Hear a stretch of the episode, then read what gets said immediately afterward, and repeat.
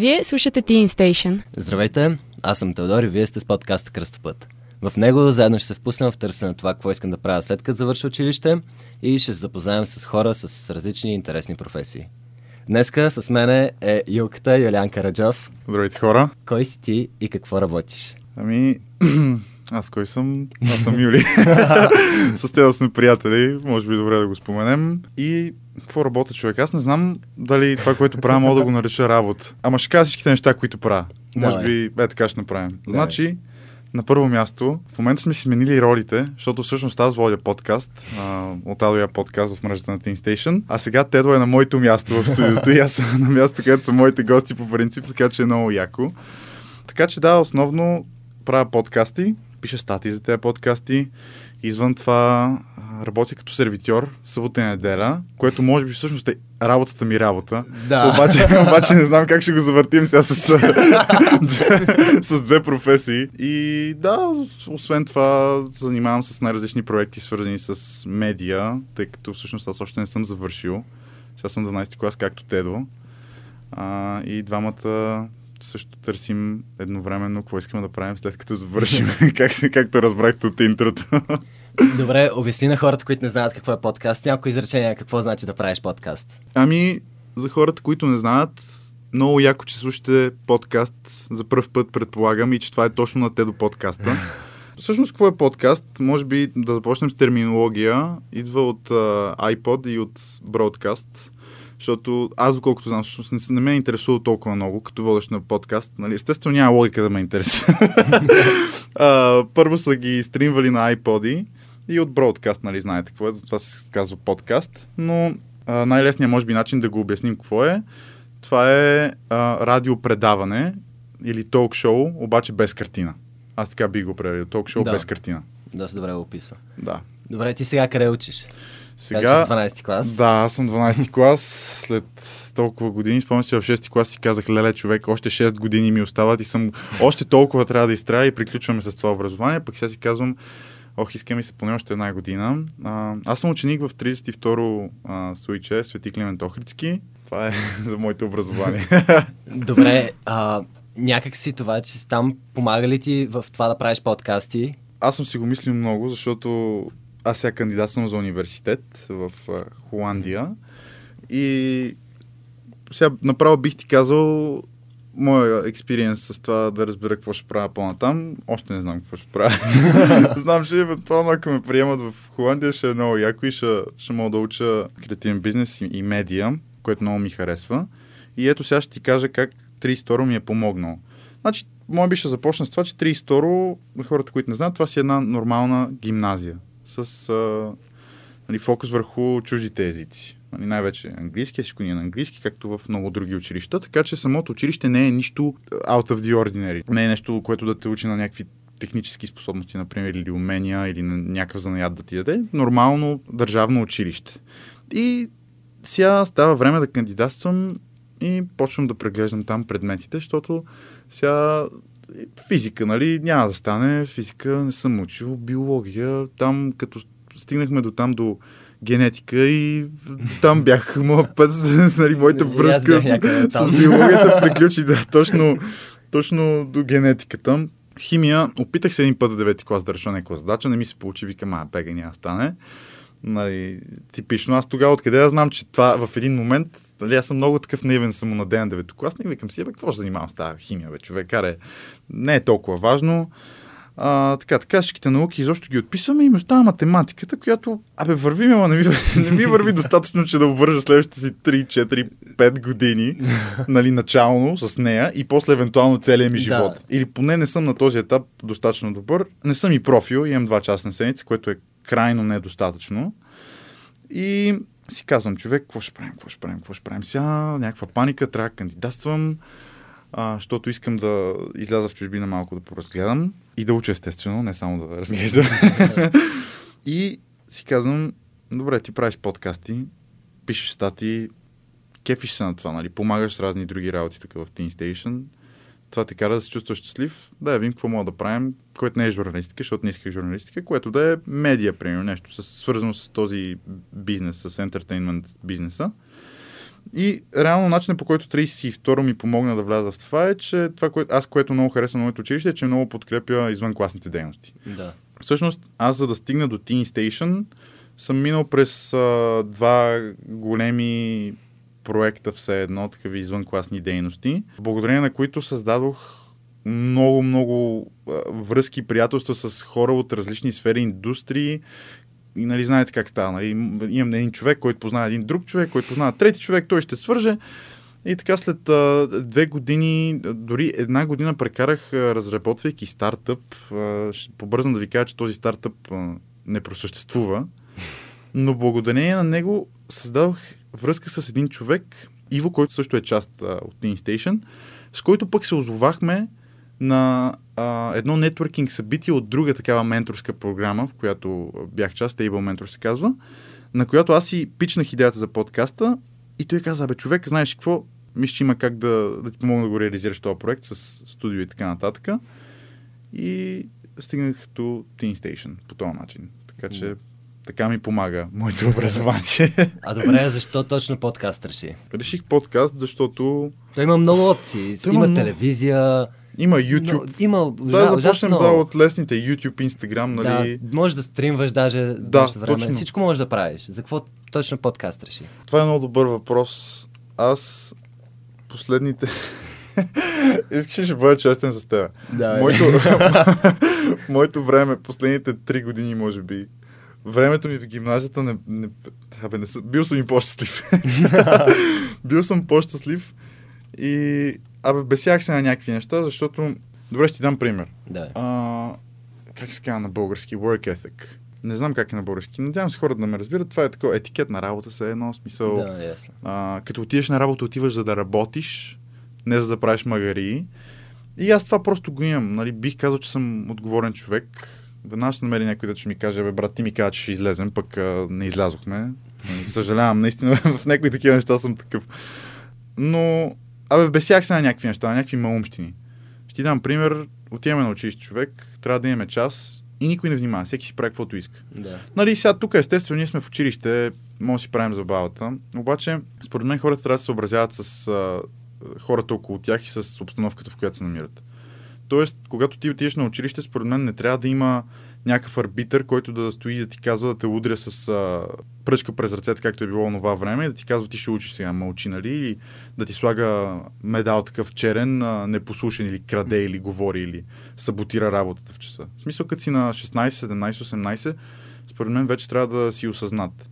Друго нещо, аз този пример го давах даже на пича на подкаста. Като съм в метрото, има някакви хора, които някакси нямат усет просто и решават, че ще нахудат в метрото. През това време 10 човека се опитват да слязат. И като ги бутнеш и те, ей, какво правиш, гледай как ходиш. Какво аз да гледам, бе, човек? Значи има ред, аз слизам, ти се качваш. Това е, не ми говори, в смисъл млъкни. Аз така разсъждавам. Мога да е малко остро наистина тези хора и ако го правите, съжалявам, че така го казвам, обаче изнаглявате. Наистина има ред, който трябва да се спазва. И ме дразниха такива неща и си казвам, добре, значи, това не го прави един човек, втори човек, това го правим масово. Нали, хората го правят. Не говоря само за България, правят го навсякъде това. И си казвам, добре, аз не ми харесва това. Не съм тръгнал с някаква мисия да променям света, естествено, но тръгнах с идеята, че може би чрез този подкаст, който правя аз от А до Я, който е политематичен, ние за какво не говорихме в този подкаст вече, мога да срещна хората с други хора, с хора, които говорят, които са будни, които имат интересен възглед, за да ги накарам да се замислят. Защото, според мен, даже ще си върна думите, хората, които така се качват с метрото, те не изнагляват, те не мислят. И на мен това ми е проблема. Нещата, които изборих, по-скоро хората не се замислят достатъчно върху това, което правят, върху действията им, как карат околните да се чувстват. И според мен това е огромен проблем, защото ние не съществуваме сами в този свят. Нали? И същите хора няма да им е приятно, ако някой ги бутне, докато те се опитват да слизат. Обаче те ще направят същото нещо. И според мен хората трябва да мислят повече. И затова направих този подкаст да промотирам мисленето. Да, аз само ще вмъкна. Ако някой наистина не е попадал на този подкаст, може да отиде да го слуша, защото ако не беше този подкаст, може би нямаше да сме така двамата тук. Благодаря, да. Благодаря. Добре, има ли рискове на това да правиш подкаст? И ако да, какви са те? Това е много як въпрос, обаче аз сетих, че не отговорих правилно на предния ти. Да, защо съм избрал подкаст? Извинявай, ще се върна. Давай. Да, а защо избрах подкаст? Ами защото е много важно, нали, не знам дали хората се замислили и дали ти. Аз всъщност много дълго време не се бях, докато не бях на един семинар за подкасти. Звукът е картина. Ти когато слушаш, ти си представяш нещо. Като слушаш една история, ти си представяш нещо. Естествено, не винаги. Надявам се да е така повечето пъти, като хората слушат моето предаване. Но идеята ми е, че първо аз не усетих да кажем YouTube, защото си мислех за YouTube, за някакви видеа. Си казвам, YouTube е малко пренаселен вече с такива неща. Нали, не искам да съм поредният човек, който казва, днеска трябва да сте щастливи, трябва да правите добро. В смисъл, аз като видя такова YouTube видео, ще кажа, супер човек, благодаря, че ми го каза, не го знаех. Нали, вече не съм изгледал 50 видеа на тази тема. Нямам нужда. А пък и не се харесвам толкова много пред камера, ми е малко по-трудно да говоря. Нали, така, като съм зад микрофон без камера, ми е една идея по-лесно, сякаш. Така го усетих и накрая така се оказа. Не, че съм имал опит с тези неща преди подкаста. И просто това се обвързва също с стимулатата за мислене. Когато слушаш, друг проблем имам, че хората не са достатъчно добри слушатели масово. В България го имаме този проблем според статистики. Забравил съм ги, но бяха доста стряскащи колко хора в гимназиален етап всъщност не могат да слушат и да четат. И не могат от един текст да направят заключения. Нали, тези тестовете на ПИЗА, четене с разбиране, например. Да. И подкаст е много готин формат и в България, между другото, не е толкова пренаселен, колкото, например, на Запад. И реших, че би било готино да направя подкаст. Да, аз не бях слушал преди това подкасти. В смисъл, не бях попадал просто. И, нали, като си пуснах твоя и останах наистина доста неизненадан, но с доста добро впечатление. Защото ти наистина говориш някакви много готини неща. Благодаря ти. Но... Благодаря ти. Да, така че сега мога да премина на другия въпрос, извинявай. Какви са рисковете на това да правиш подкасти, ако има такива пак? Рискове във всичко има. Това, като хората, които на петък 13 не излизат от вкъщи, защото ги е страх. Нали, естествено, винаги мога да задълбочим на някъде и да кажем, сега тези хора може би имат, преживяли са някакъв такъв травматичен експириенс, каква хубава българска дума. Травматично преживяване и така нататък. Или са, не знам, много са суеверни.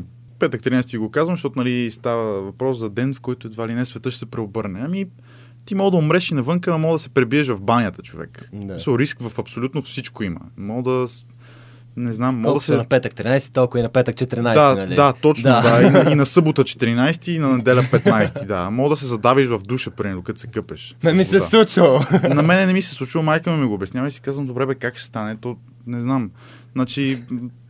Ако ти е писано, се удавиш, няма да те обесят. Да. Така че рискове във всичко има. Според мен това не трябва да ви спира да търсите себе си и да правите това, което ви харесва, но рисковете на подкаста, може би основният риск е някой да ти напише, брат, какви са тези тъпоти, които ги говориш. Ега ти тъпия подкаст. Нали, като това според мен даже не е риск. То е нормално да има хора, които те харесват и които не те харесват. И това е супер. Особено ако хората, които не те харесват, ти кажат, добре, това не ми хареса, защото това и така, нали, обосноват своето мнение. Но и това е единия, може би, така, най-големия риск, който може би стреснал някакви хора. Мен не ме стресна, защото се уча да не се интересувам толкова от мнението на хората, относно това, което обичам да правя. Като, естествено, ако беше нещо, което пречи на останалите хора, бих се вслушал, но подкаста няма как да пречи на обществото. И аз това го знаех и си казах, ако някой не му хареса, просто не го слуша. Нали, винаги, значи вратата има дръжки отвън и отвътре. Който не му харесва, може да излезе. И който не му харесва и знае защо не му харесва, ще се радвам да разбера защо не му харесва. Но сега, естествено, има много работа, която трябва да се върши в тези неща. Това според мен не е толкова риск, но когато влезеш в едно такова нещо, едва ли не се хващаш на хората и трябва да го доизиграеш. Защото аз като започнах с... Нали, ако бях започнал сам, първо не мислех, че ще да стигна до тука и в момента да правим този епизод с тебе. Но като се хванах с TeenStation, това беше невероятна възможност пред мен, защото създава чувство за задължение. Да. В смисъл, аз като дойдох тук и вече знаех, че не мога да направя два подкаста и да кажа... Ами, сори, хора, бях до тук. И да съм ангажирал Симо, който занимава с дизайна, Жени, която редактира и още десетки други хора, които дори може би са вършили някаква работа нали, за мен за този подкаст и аз дори да не съм разбрал. Нали, благодаря на тези хора. Знаех, че няма как да стане. И започваш, нали, имало е случай, последният епизод, който записах, между другото, го записах в 9 вечерта в това студио. Мисля, целият ми ден беше претъпкан, просто трябваше да го запишем. И както всяко друго нещо, понякога трябва да вложиш малко повече от себе си, но според мен това не е толкова риск, просто част, нали, рисковете на професията. Добре, как се изкарват пари с това да правиш подкасти? И въобще, възможно ли е? О, много болна тема, както всичко останало в медията, в ентертеймент индустрията. Възможно е, те хората направиха пари от какво ли не. Наистина, ония ден, между другото, ще ти дам пример, обясняват ми някакви хора, понеже ходя на катерене, как са оцелявали в Австрия, като са продавали четки за катерене на хората по улицата. И са оцеляли, те не са имали никакви пари. Нали? А така на минувач, ето ти четка за катерене. За какво му е на този човек, не мога да разбера. Така че от всичко мога да се прави пари. Аз не съм тръгнал да правя подкаст, за да изкарвам пари, но може, и сега ще дам няколко примера. Всъщност, да кажа, аз съм бил на няколко вече семинара, изцяло за подкасти. Присъствах на един много, много интересен семинар с Камила Бат, която е австралийка, тя е подкаст гуру едва ли не. И това беше много болна тема на всички, които бяха там, защото имаше хора, които сега започват, хора, които вече правят, нали, като мен, хора, които вече са, нали, много нагоре в стълбицата с подкастите. И като стана дума за изкарване на пари, всички бяхме като, нали, тази тема с парите. Мисля, че на повечето хора им е пределно ясно, че изкуство, сега не знам дали това е изкуство, но е в тази сфера, нали, на развлеченията, е малко по-трудно. Един много приятен начин и много мотивиращ начин е да използваш услугата на Пейтрион. Сигурно знаеш. Да, Пейтрион. Да, може би ще кажем на хората две думи. Това е един уебсайт, в който можете да подкрепите вашите любими артисти, ютубери, музиканти, като се абонирате, например, всеки месец да дарявате едва ли не $5 за това, което те правят. Да. Като в замяна получавате някакви... Екстра контент някакъв. Да, екстра контент, да. Или примерно им пращам епизода една седмица преди да го кача, нали, early access, както се казва. Като това все още го нямам. Аз правя подкаст без да изкарвам пари, защото за каузата, човек. Наистина за каузата, която аз съм си поставил като лична цел. Друг начин, естествено, с реклами.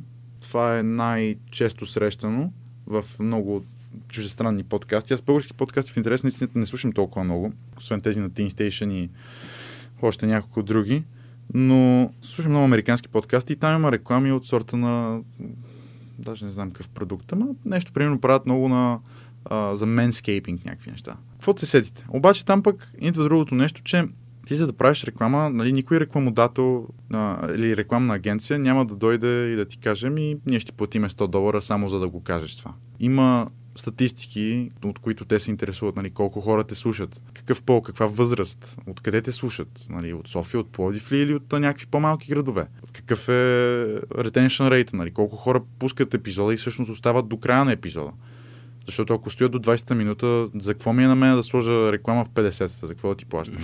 А пък от друга страна, аз няма да се съглася да почне епизода с реклама, защото това вече е селаут. Нали. Здравейте хора, слушайте от Адоя и не забравяйте да си купите... Пръсначка. преди да сме започнали с самия епизод.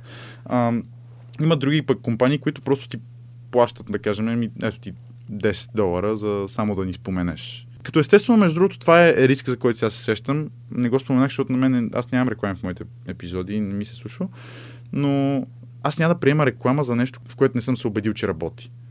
И това е риск, нали, да заблудиш хората, твоя аудиенс. Да се продадеш все едно.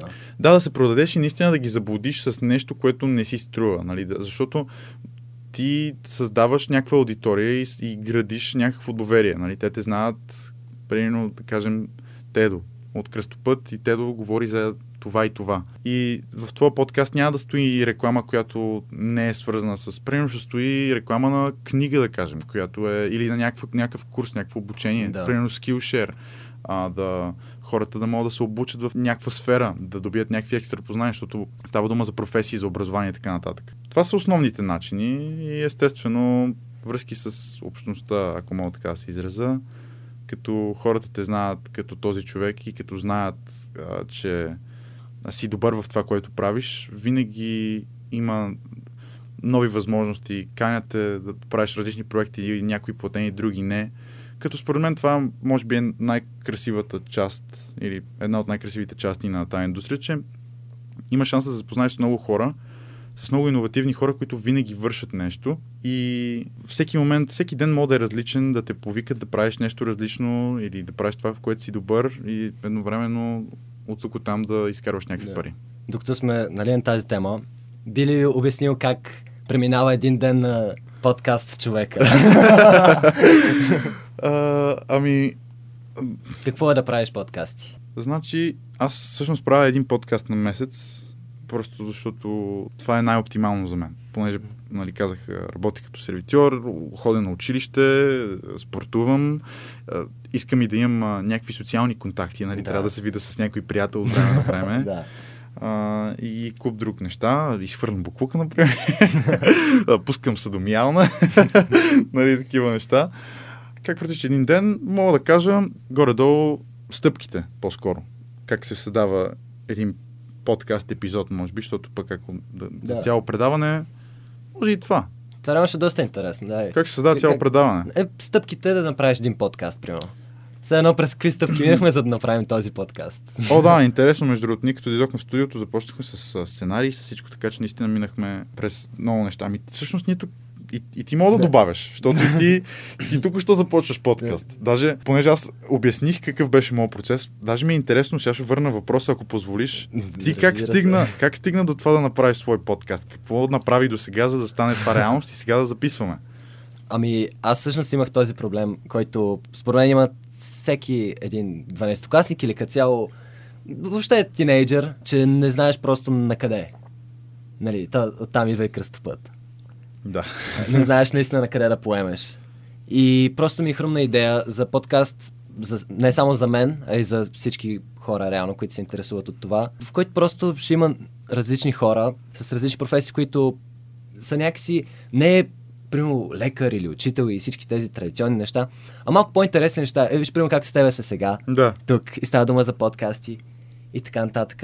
Някакви по-модерни, ако мога така да го нарека, професии. Да. Но иначе за стъпките, може би, нали, ние с тебе дойдохме, написахме тук малко въпроси, нали, точки, опорни. Пробвахме микрофоните, как се слушахте, как се техниката. Да, техниката как е.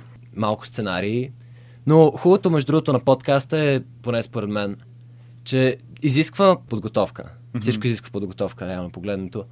Но е по-скоро на момента това, което направиш и за самия разговор, който ние прямо водим с тебе. И после свършва разговора и се прибираш и си кажеш, ей, можеш да го питам това, можеш да кажем нещо друго. Това е много често. Значи, аз доколкото разбирам, при нас, поне от нашия опит, първо е имало проблем. Който сме... Да, реално според мен е много неща за тук, като мога да го гледаме дори като бизнес. Нали, колко от услугите, които ползвате, мислите, че са започнали просто и така. Някой е решил да направи Spotify. Направил го, защото е имал проблем този човек. Поинтересувал се и се оказва ми, значи не само аз го имам този проблем, много други хора го имат то. Твоя проблем, моят проблем с Кръстопът и с това да не знаеш на къде да поемеш. Гарантирам ти, че 95% примерно от хората са или са го имали, или в момента го имат. И после какво правиш? Аз лично започнах да търся връзки, нали, не в лоши смисъл на думата, но започнах да търся начин да се свържа с хора, които могат да ми помогнат, защото заради характеристиката на моя натворчно с гости, малко трудно да каниш хора във вас. Нали? Студио е по-добрата альтернатива за този тип подкаст с външни хора. Но да, идеята, може би е първото проблем, идея. После развиваш идеята. Това е най-доброто нещо, което мога да направя. На мен ми се наложи, защото трябваше да го пичвам 2 пъти. Така че бях направил абсолютно от до. Това е моя акшен план. До 1 месец всичко ще е готово. Ще имам скрипта за 2 епизода с 2 гости, които са одобрили, нали, предложението, например. После дойдох в TeenStation и оттам нататък всъщност това, което правя, повечето неща, за които говоря, се сещам спонтанно. В началото нямах проблема да не знам кой да поканя. Ето, в 3-ти риск откривам. Мога да стигнеш до един момент, в който имаш тема, обаче не знаеш кой да поканиш, егати. Защото аз съм от 1 година в тази индустрия. Нали? Има хора, които са от 15 години, те се познават с много хора, следят новини и така нататък. Нали, за моя подкаст лично аз следа новини, за да ако намеря някаква интересна история с някой човек, която съвпада с тематиката на моят подкаст, е много лесно, между другото, да му намериш Instagram, Facebook, дори телефонен номер да му се обадиш, да му кажеш, хей, това е моята идея. Но понякога могат да ти откажат. И тогава имаш един сценарий, който не знаеш какво да го правиш. Още един риск. Още един риск, да, че аз съм прекарал една седмица в това да правя сценарий, да го мисля и накрая госта го няма. А пък аз трябва да пусна епизод след 2 седмици. Какво правим? Нали, нямам гост, нямам запис. Как ще го измислим? Всеки такива неща. Обаче не знам, те не са ме спъвали толкова или не са ме карали да си кажа, човек, ужас. Затова не ги споменах, може би, в рискове. Защото не са някакви огромни пречки. Да, сценарий, после идваш до студиото, записваш, говориш, запазваш записа, много важно, да не се тръгнеш без да си го запазил, и после монтираш и може би това е така 70% от работата. Следващите 30 са в, даже 60 на 40 би го разделил. 40% отиват в това как този подкаст ще достигне до хората. Още един риск, гати. Да, аз съм имал, между другото, такива ad campaigns, които просто не са проработили. И ти влагаш едни пари в едни реклами, пускаш сторите като луд, пускаш постове в абсолютно всяка платформа и нещо се случва и не става. И виждат го 90 човек. На предния, примерно, са го видяли 400 от хората, които са ти приятели или те следват. Да. И последният епизод наистина беше така, не знам какво се случи, 100 човека го видях. На стори, което примерно 4-500 човека по принцип го гледат, не знам какво се случи. Навсякъде, във всяка платформа. Фейсбук пост, 10 човека са го харесали. Фейсбук? Ползват го, между другото, хората. Знам, че да, това е много досадно. Цялото нещо с измислене на такива кетчи, постове, сторита. Аз правя такива аудиограми, вече започнах да правя, за да бъде малко по-апилинг към хората. Но това е горе-долу да правиш подкаст. Добре, според тебе, щеш ли да е по-различно, ако в момента не бяхме в България, а бяхме някъде в чужбина? Да кажем на Запад, защото нали допреди малко говорихме за това. Знам ли, човек? В смисъл, от една страна не съм сигурен, защото аз съм стигнал извървял съм целият този път благодарение на TeenStation, на всички хора в TeenStation. И не знам на Запад колко такива медии има, защото след тук ще си позволя да ни направя една много хубава реклама. Аз ще го направя, ако не ти. Да. Represent. TeenStation. Сега има медии, които са като TeenStation, но TeenStation за мен и според други хора е единствената истински свободна медия в България. Става дума за тинейджърска медия. Нали? Защото тук никой не е влязъл с идеята да прави пари. Да. Ако така мога да се изразя. Тук сме с идеята да бъдем честни, откровени. Спечелили сме много от това и нямаме никакво намерение да го променяме, ако някой се чуди. И не знам доколко такива проекти са развити на Запад. Не знам дали ги има, не знам дали съществуват, защото ако трябва да бъдем честни, в България, според мен е една идея по-лесно да правиш това, което искаш. Да. Някакси няма кой да дойде да ти каже, вие какво правите тук, реализирате ли някакви печалби? Нали, или сигурно има, всъщност, не знам, аз не се занимавам. Може и да има. Може тотално да греша в момента. Но идеята ми е, че на Запад е по-населен този пейзаж на подкастите. И може би тук е малко по-пионерско, защото хората не ги слушат толкова много и са сякаш по-отворени към добре, дайте да видим този подкаст, какво представлява. Да, според мен подкастът реално в България е нещо по-ново. По-ново е. Има много подкасти, имало е подкасти, които вече не съществуват, между другото. Също така че има завършени предавания. Но тепърва предстои. Тепърва предстои, да. Не знам дали на Запад щехме да сме по-добре. Ако бехме на Запад, нямаше да имам подкаст. Аз така гледам нещата. Ако не живеех в България, едва ли ще да имам подкаст. Може пък да имам телевизионно предаване, гати. Ма никога не знаеш. Така че взимаш това, което имаш и го използваш на макс и правиш най-хубавото нещо, което можеш от него. Това е моето виждане. Много добре казано, бих казал аз. Благодаря ти. Последно. Какъв съвет би дал на хората, които сега слушат примерно това и си казват и аз искам да си направя подкаст. Примерно те също имат проблем. И искат да го разрешат и да помогнат на други хора с такъв проблем.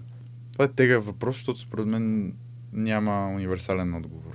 Крайно индивидуално е. Познавам хора, които са решили да си правят подкаст и си го направили сами. Аз веднага пак ще направя реклама, абсолютно безсрамно, че винаги могат да ни пишат. Защото ако се интересуват изобщо не само от подкаст, от медиа, имаме много място, не сме се затворили. Според мен това също много ни издига в цялата общност, в the landscape of media, защото сме отворени към всякакви неща и като цяло според мен човек трябва да бъде отворен към нови неща.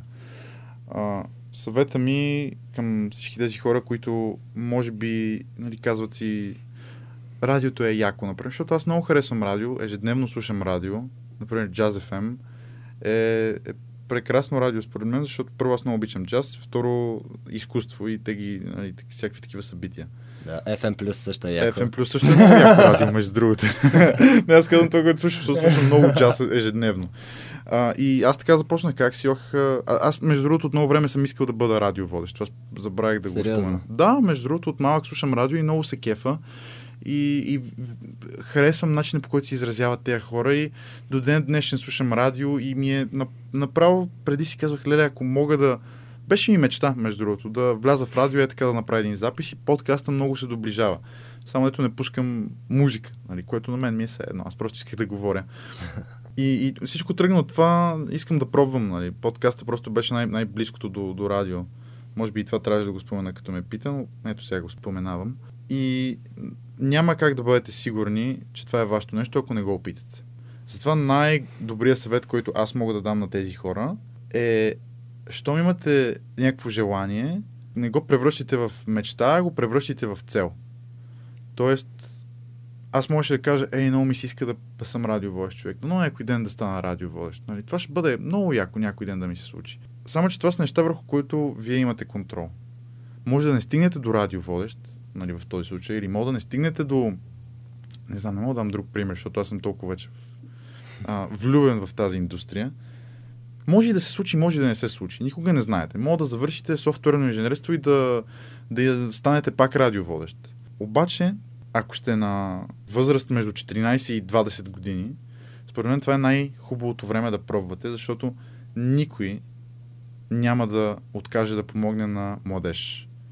Ако сте на 30 години и похлопате на вратата на някое радио и казвате, да бе, много ми се иска да бъда радиоводещ, не съм сигурен какъв ще бъде отговора на тези хора. Обаче, ако отидете, дори в радио, ако отидете и кажете, пишете им, сигурен съм, защото, както казах, хората в тази индустрия са много светли, или поне голяма част от хората са много светли, винаги главите им бушуват с идеи и са навити да помагат. Така че седнете, помислете какъв искате да бъде този подкаст. Слушайте подкасти. Това е много важно, защото няма как да си добър в едно нещо, ако не се огледаш и не видиш какво другите хора правят. Такова сравнение, полезно сравнение. Как го водят те? Каква е структурата на техните епизоди? За какво се говори? Дали има такъв подкаст вече? Защото ако има 3 много успешни подкасти на тази тема, сега естествено вие може да бъдете 4-ти успешен подкаст, но може да си кажете, може пък това да ви откаже, може да се сетите за нещо друго. Дори пробвайте да го запишете с приятел с телефон, ако ви изкефи. Супер, продължавайте, но ако можете да намерите някаква възможност, която ви възлага задължения, това е най-хубавото, може би, което може да ви се случи. Дори и да се измъчите, по-добре е да се измъчите с това и да направите 5 епизода и да кажете, леле, човек, това не е за мен, не мога да продължавам. И тогава вече знаете, че с подкаст, примерно и с радиоводещ, няма да ви изкефи. И че тази среда не ви харесва. Никога няма да бъдете сигурни. Като печелиш не знаеш какво губиш, като губиш не знаеш какво печелиш. Но наистина не го оставите в мечта, седнете, работете. Сега е времето да се работи и да се развиват такива неща и такива идеи. Ако се провалите, много яко. Научили сте нещо повече за себе си, научили сте нещо повече за индустрията. Ако успеете, супер яко. И двете са наистина... хубави изходи от такова начинание. Аз само бих добавил, защото на мен това ми беше, може би, голяма болка. Mm-hmm. Защото аз съм имал ужасно много хобита през живота си. Ужасно много. И сега наскоро си викам, аз какво правя? В смисъл, защото има една така поговорка на английски, Jack of all trades is master of none. Да, абсолютно. Това е, аз много вярвам в това. И аз си викам, къде се попадна, нали? Да. Какво ще правим? Какво ще правя? Обаче в следващия момент просто се успокоих, защото си казах, добре, аз ако не пробвам 5 милиарда неща, аз кога ще пробвам 5 милиарда неща? Абсолютно. И ако не пробвам 5 милиарда неща, как ще разбера кое от тези 5 милиарда неща ми харесва и кое е това нещо за мен? Абсолютно, да. Така че съветът, който аз бих дал, е просто давайте. Това абсолютно. Винаги бих го дал този съвет, независимо дали ще е за подкаст или за каквото е. Просто за каквото давай. И да е, да, абсолютно. Просто не си чупете главите, нали? Да, това е най-важното.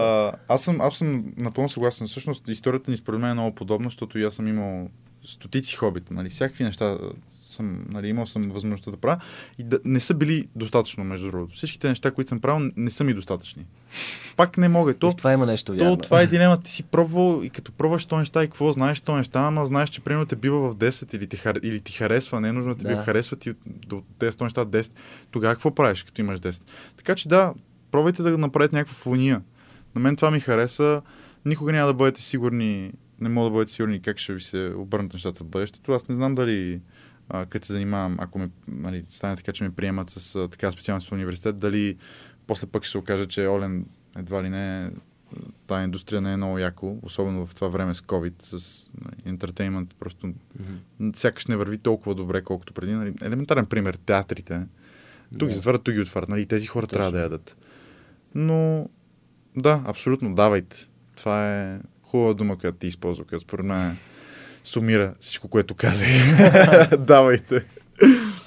Добре, Юлка, благодаря, че беше тук днес. Радвам се, че бях тук. Да, благодаря и на всичките хора, които слушат това, които може би не са чак толкова много за момента. Гарантирам ти, ще има хора. Сигурно ще има хора. То пък такъв готин епизод. Да, и аз се скефих. Но да, благодаря ви, че бяхте с нас. И аз много благодаря. Благодаря на теб за поканата. До следващия път. Абонирайте се за нашите подкасти на всички платформи Mixcloud, Spotify, Google Podcasts и Apple Podcasts.